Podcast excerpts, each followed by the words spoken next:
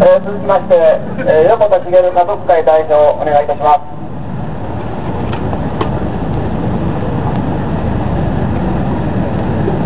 写真座ご中高の皆さん、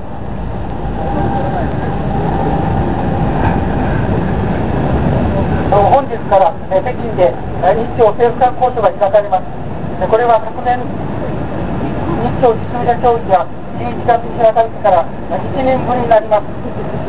昨年、長男の恵みがなくなりました。11月15日、それを同じ日に北朝鮮側は、あの恵みをものとする遺骨を提供してきました。しかし、それは DNA 鑑定の結果、別人のものと判明、え政府は北朝鮮に対して抗議をしました。それと同時に官房長官は、北朝鮮側が速やかにえ誠意ある態度を示さなければ、日本としても厳しい対応を取らざるを得ないという談話を発表しております。それに対して北朝鮮側は、まあ政府は沈黙を守ってましたが、まあ労働新聞等は関係は捏造だ、まあ関係者と処罰しろ、交渉解決だ、そういったことを言ってます。そして約1ヶ月経った1月の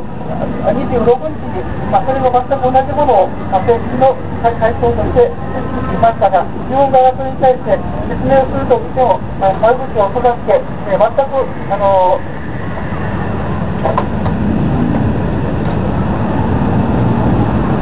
まあ、交渉があるのを途絶えております。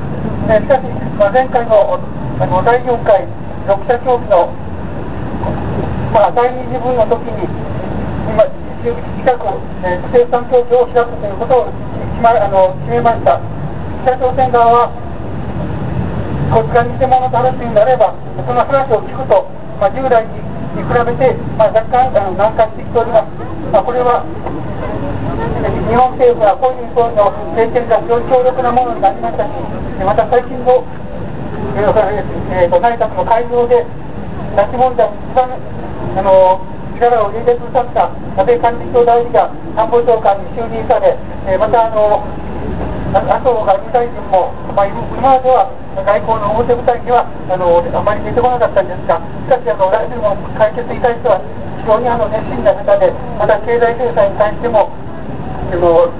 まあ、タイミングということは必要だけどという前提はありますけど、まあ、賛成をしておられます。まあ、非常にあの強力な布陣ができたわけです。えそですからあの、まあ、日本政府としては、あの従来は、まあ、死んでるっていうんだったら、その証拠を示せというと、ここは苦しまじやに、えー、肉声の骨なんかを出してきますので、今はここの、えーと、そそこにありますあの看板のように、全員が生きてるんだから、すぐ帰ってという方法であの交渉に当たってくださいます。まあ、今回の交渉で、まあ、北朝鮮がどう出てくるかということはもちろん読めませんけど、やはりあの国連も北朝鮮側に対してのいろんな圧力をかけています。この機会にぜひ目目に見えるあの解決を図っていただきたいと思います。日本側のあの交渉をあの我々はあの全面的にあの信頼しておりますので、あいい結果が出ることをあの待っております。